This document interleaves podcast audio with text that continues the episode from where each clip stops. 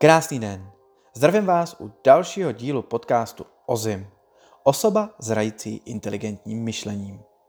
Dneska se budeme bavit o konfliktu jako stylu myšlení.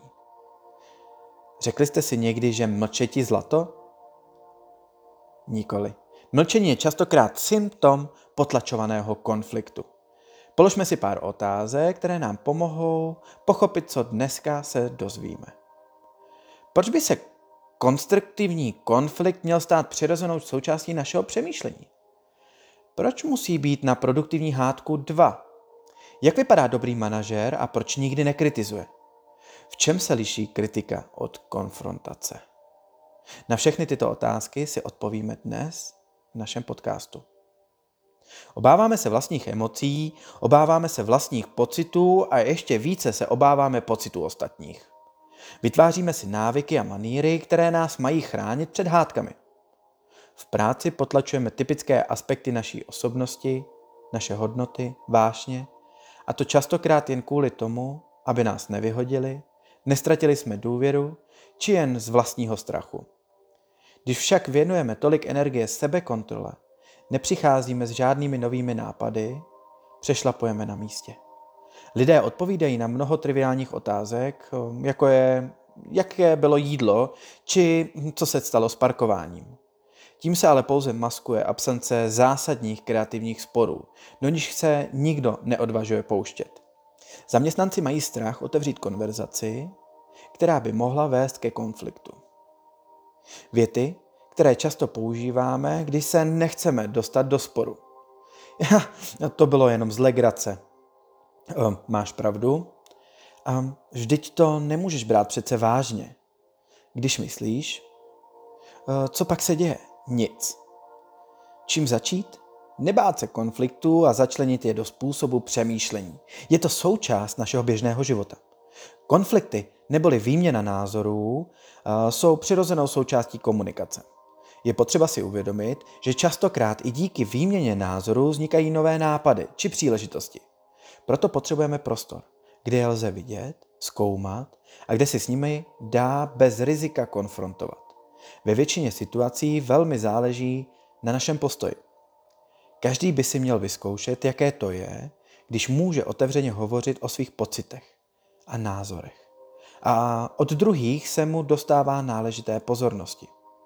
To je nedocenitelná pracovní zkušenost. Naším úkolem není konflikt vyřešit, ale transformovat jej v něco jiného. Jedná se o poučení, které si z toho či onoho konfliktu vezmeme.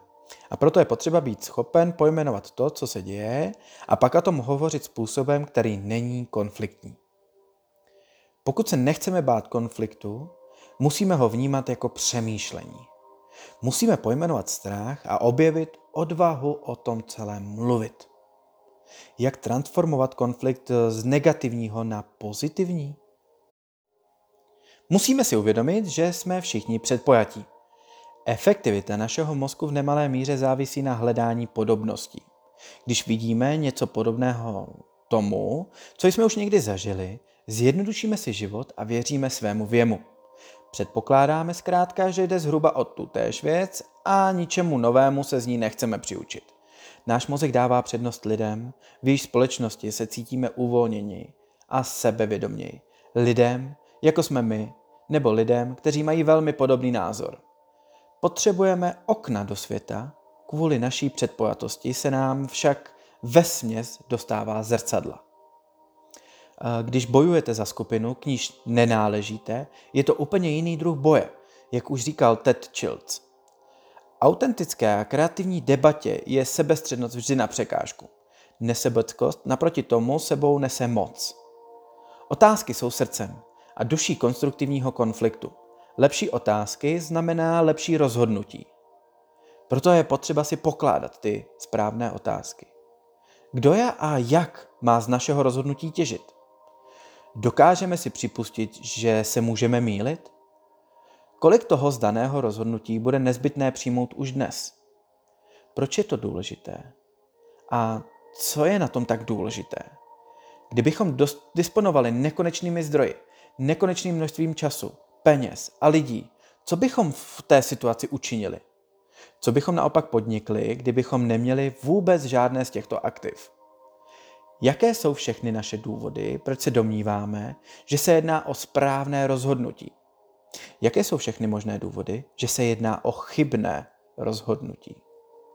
Proto je důležité si pokládat tyto otázky a podívat se na to, jak chápáme chyby. Pokud se lidé příliš obávají, že se dopustí chyby, nebudou schopni hovořit a myslet svobodně. Nezbytným předpokladem je přesvědčení, že chyby, pakliže jsou vedeny dobrými úmysly, nejsou důvodem k hambě, ale příležitostí k tomu se něco nového přiučit. Osobně rád to přirovnávám experimentu. Když děláte experiment, tak tam neexistují chyby, ale existují objevy. Objevy jsou nádhernou situací toho, že se něco přiučíme a můžeme tak změnit vnímání chyb na pozitivní schopnosti toho se něco přiučit. Přeci jenom chyba je krátkodobá. Když se podíváte na jakoukoliv svoji chybu z dlouhodobého měřítka, zjistíte, že to nebylo úplně tak chyba. Když nedokážete mluvit o chybách, nic se nedozvíte. Když si dokážete přiznat chyby, dokážou to i ostatní. A tak se učíte, jak říkal už David Ring. Moc a postavení ještě nejsou zárukou neomylnosti. Chyby a objevy jsou milníky na cestě k úspěchu. Když něco vyjde podle vašich představ, myslíte si, jak eh, nejste chytří. A když vám to nevíde, tvrdíte, že to byla chyba. Ve skutečnosti se však jen vaše hypotéza k dané situaci neprokázala. Když jeden nechce, nemohou se dva hádat. Nikdo nám nemůže vnutit konflikt.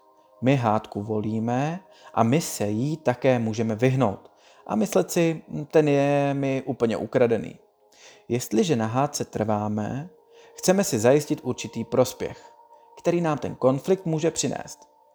Přesně to si ale mnozí nechtějí přiznat. Říkají například, on mě přece nutí, abych proti němu něco podnikl. Je to nesmysl. Nikdo nás nemůže nutit. My se rozhodujeme. K hádce a k moci jsou vždy potřeba dva.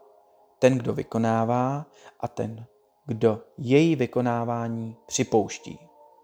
Pozor na to, abyste nebyli třetí v bitvě. Buďte opatrní, abyste nebyli třetí ve sporu dvou osob. Rozhodnete-li se po jednu ze dvou stran, budete mít do budoucna s druhou problém.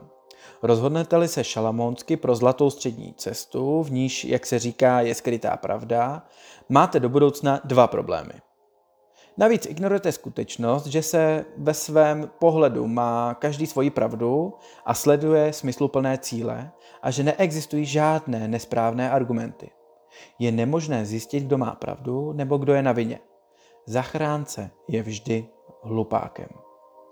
Možná jste se už někdy přesvědčili, že nevděk světem vládne. Nenechejte zatáhnout se do hádky. Odmítejte, když se na vás obracejí. Jsem si jist, že najdete řešení, které budete oběma stranám vyhovovat. Ponechejte zodpovědnost tam, kde má být. U účastníků sporu. Vedoucí pracovníci nemají právo brát na sebe zodpovědnost svých podřízených a ani nesmějí přebírat následky jejich jednání. Neobírejte své pracovníky o příležitost naučit se řešit konfliktní situace pouze proto, že se sami sobě v roli zachránce, soudce, vyjednavače nebo pomocného šerifa zamlouváte. Buďte manažer, který klade otázky. Lidem nejvíce záleží na tom, aby byli obklopeni kolegy, kteří v ně věří a nejsou jim lhostejní a zajímají se o jejich životy a kariéry. Ať už věříme nebo ne, lidé upřednostňují manažery, kteří jim umožní, aby si své problémy rozlouskli sami. Nikoliv tím, že jim servírují hotové odpovědi, ale že jim kladou otázky. Hotové odpovědi paralyzují konverzace a dávají najevo nadřazenost. Kladení otázek, co by způsobu řešení problémů, naproti tomu zbuzuje důvěru. Dokážeš na to přijít sám. Potřebuješ jen trochu postrčit. Otázky, které mají opětovně větší důležitost než hotová řešení, přičemž výrazně motivující roli zde hraje sociální propojenost. Skutečnost, že se těšíme důvěře jiných, učí důvěřovat sami sobě. Vnímejte, poznejte a chápejte je. Dejte druhým najevo, že vám na nich záleží. Udělejte si na ně čas, protože respekt ze schopnosti daného jedince a nikoli z jeho postavení přináší ovoce. Když máme pocit, že můžeme uspět po boku lidí, které známe, jimž věříme a kteří nám nejsou lhostejní, proč bychom je nechávali na holičkách? Paul Hellis říká, nikdy jsem se nenaučil ničemu od nikoho, kdo se mnou souhlasí. Osobně vnímám, že smysl lidského života nespočívá v eliminaci chyb a tření, nýbrž v prožitích, které nás obohacují a v obohacení, které nám přinášejí. Ty ostatní ale. Individuální zodpovědnost je životním pramenem, který nám umožňuje žít v poušti, aniž bychom se s ní smířili. Ten, kdo tyto oázy vědomě nenaplňuje životem, kdo před vlastní zodpovědností prchá do pasivní rozmrzelosti, napomáhá spustošení i své vlastní oázy. Věty typu, co pak já za to mohu? V tom případě stačí trochu poupravit na co já proto mohu udělat? Zodpovědnost za vše, co děláme nebo od čeho upouštíme, začíná u nás a u nás i končí. Ďáblův advokát? Při přijímání zásadních rozhodnutí je dobré věřit několika rolí ďáblova advokáta. Jeho úkolem je přicházet s protiargumenty, obhajovat opačný názor, bagatelizovat a zlehčovat.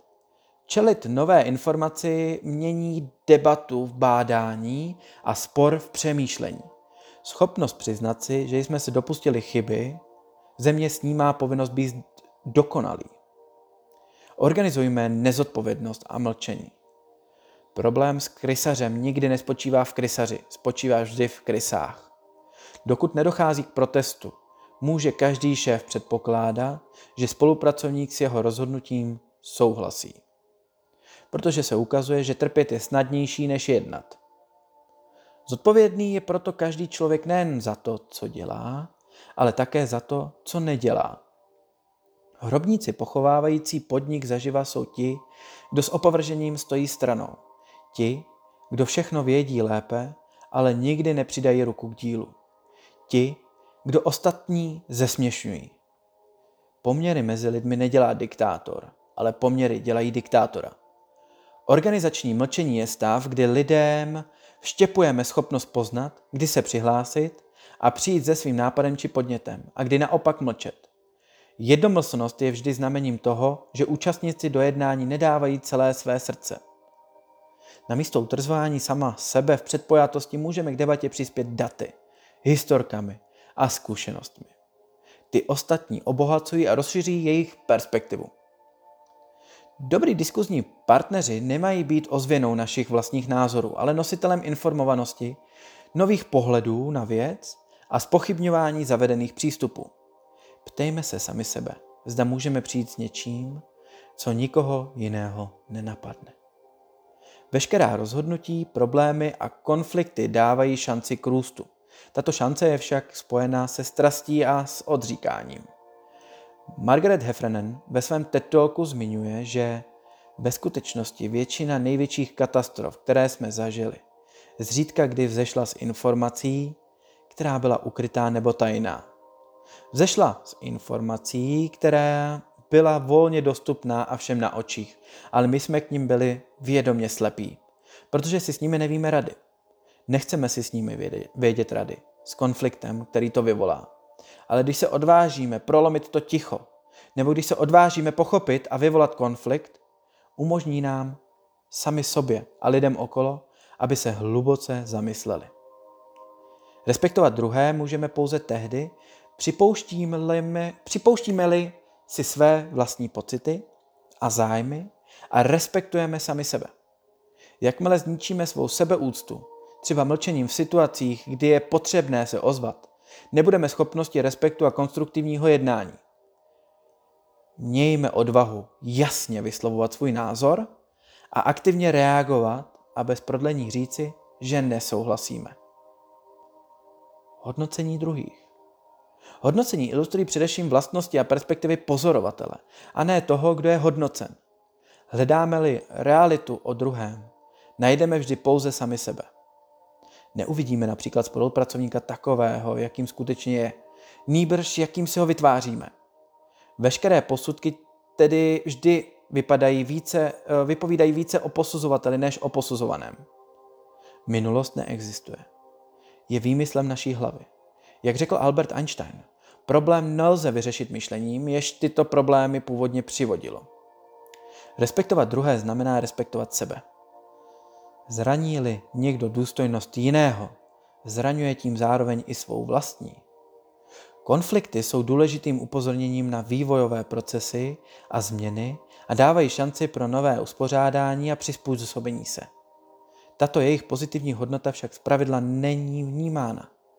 Konflikty jsou prožívány jako spor, jenž musí být rychle urovnán, jako když se vodou hasí požár. Největší kreativita se projevuje při hledání důvodů, proč něco nelze, a to není vždycky úplně dobře. Pozor ale na jednu věc. Zpětná vazba nerovná se kritika. Člověk se může vyjadřovat pouze k tomu, jak sám věci prožívá, a ne k tomu, jaké věci jsou. Zpětná vazba říká, tak to tě vnímám. Neříká, měl by se změnit. Zpětná vazba není výzvou ke změně podle představ člověka, jenž zpětnou vazbu dává. Ponechává možnost volby. Zpětná vazba má být nápomocná, má sloužit. Dává tomu druhému k dispozici informace, jež dosud neměl. Když se však ze zpětné vazby stává kritika, ve chvíli, kdy si druhý člověk osobuje právo tvrdit, že to, co o nás říká, je pravdou. Již tedy neříká, tak to tě vnímám, nýbrž takový si. Pojďme se teď zamyslet nad čtyřmi důvody, proč kritika je neúčinná. Za prvé zpětná vazba dává tomu druhému možnost rozhodnout se, co bude, respektive nebude dělat. Říkat lidem, že se mají stát takovými, jaké si je představujeme, z nich dělá poražené a podřízené. Jakmile si však vynutíme podřízenost, bude se nám daný člověk určitým způsobem revančovat. Obnoví svoji rovnováhu i zraněnou sebeúctu. A to tak, že nás bude znevažovat a tajně podvádět a že si s námi bude zúčtovat tam, kde si toho bezprostředně nevšimneme, ale kde to nepřímo pocítíme. Když poklesne produktivita, vzroste fluktuace, zvýší se procento absencí, všude budou zakládány nářkové kluby a počet pracovníků v neschopnosti dosáhne rekordních výšek. Každý účet má svůj protiúčet. Za druhé, jestliže někoho kritizujeme, tedy využíváme své mocenské pozice, vyzýváme ho, aby se ospravedlňoval a zodpovídal. Kritizovaný se bude snažit svou pozici zlepšovat. Říká se tomu lhaní nebo polopravdy. Za třetí, předespisovat pracovníkovi, v jaké ohledu by se měl změnit, je neúčinné, protože při takovém postupu nejedná o vnitřně podnícení milník, ale o zjevně stanovený cíl. Kritika produkuje výniky. Nechce řešit problémy, vytváří poražené. Za čtvrté, kritika je negací, zakazuje. Předponu ne však naše vědomí téměř nevnímá. Náš mozek podle toho, co o něm doposud víme, neumí ono ne dobře zpracovávat. Negativní předponu eliminuje. Jestliže tedy něco nechceme dělat, vystavujeme se silnému vlivu takovému jednání uskutečňovat. I když se přemlouváme k opaku. Například nemyslete teď na velkého slona s chobotem nahoru. Šlo vám to? No, nejspíš asi ne. Stane-li se z pracovníka rušivý element, musí být prověřen především výkon manažera nebo rodiče. Jaký je tady rozdíl mezi kritikou a konfrontací? Kritika rovná se schopnosti nebo jednání o člověku. Jsou častokrát obecná, jedná se o obvinování, zaměřuje se na minulost a zvyšuje se vlastní výhoda. Konfrontace je o problému, který je specifický, podíváme se na to, jak to můžeme měnit, vnímáme budoucnost a hledáme společnou výhodu. Jsou určité role. Pojďme se tyto teda porovnat. Člověk a problém. Kritika se ve většině případů soustředuje na znaky osobnosti a na charakterové vlastnosti kritizovaného. Staví do špatného světla celého člověka. Kritika říká, jste takový, zatímco konfrontace říká, chováte se takto. Konfrontace se koncentruje na konkrétní jednání, jež se z perspektivy kritizujícího jeví jako problém. Obecná a specifická. Konfrontace je precizní a téměř bezprostřední. Kritika má naopak tendenci zobecňovat. Oblíbenými obraty jsou vždy, nikdy nebo třeba i typicky. Velice často se kritizující se svým zobecňováním cítí být v právu, protože inkriminované chování spolupracovníka pozoroval v průběhu delší doby. Mlčel. Tajně si dělal čárky a potom nastavil past. Jestliže ještě jednou. No a podívejme se, zase se chytil. Oběť nic netuší. Spadne do pasti a je naprosto zmatená, když jí žalující strana vyčítá, vy děláte neustále tohle, vždycky uděláš tamto. Neboť si vůbec není vědoma, že se něco neustále děje.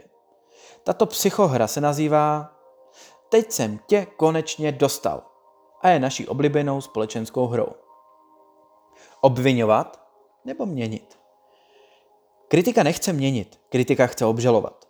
Chce, aby si ten druhý sypal popel na hlavu. Konfrontace chce naopak měnit. Chce problém vyřešit. Nezajímá jí obvinování a ospravedlňování.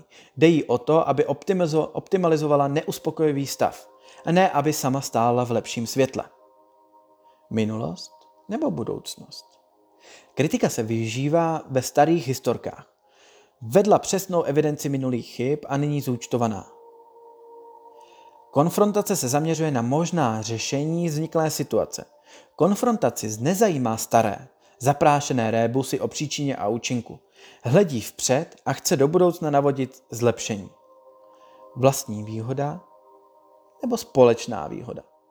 Kritikovi jde o vyjádření svých negativních emocí a prosazení svého pohledu na svět jako správného. A především však o zajištění vlastních výhod. Každá kritika usiluje o vlastní zvýhodnění na úkor druhého.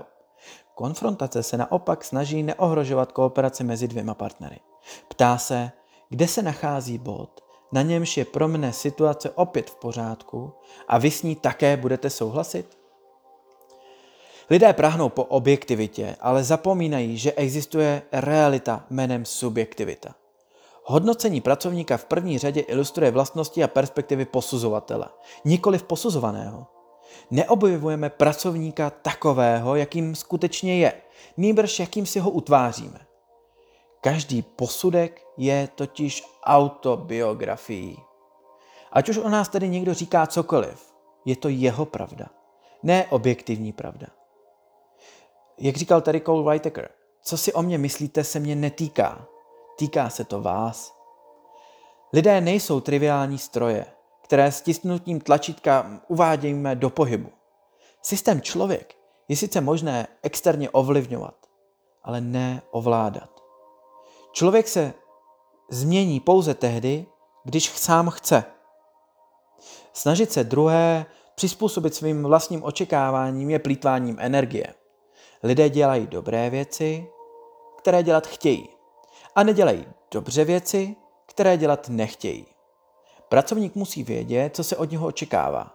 Očekávání nejsou nařízena, ale zjednána. Je zkrátka praktičtější proudit společně s energií pracovníků, než proti ní bojovat. A je lepší přirozený tok jemně usměrňovat, než stavět přehrady a valy. Děkuji vám za váš čas a přeju vám hezký zbytek dne.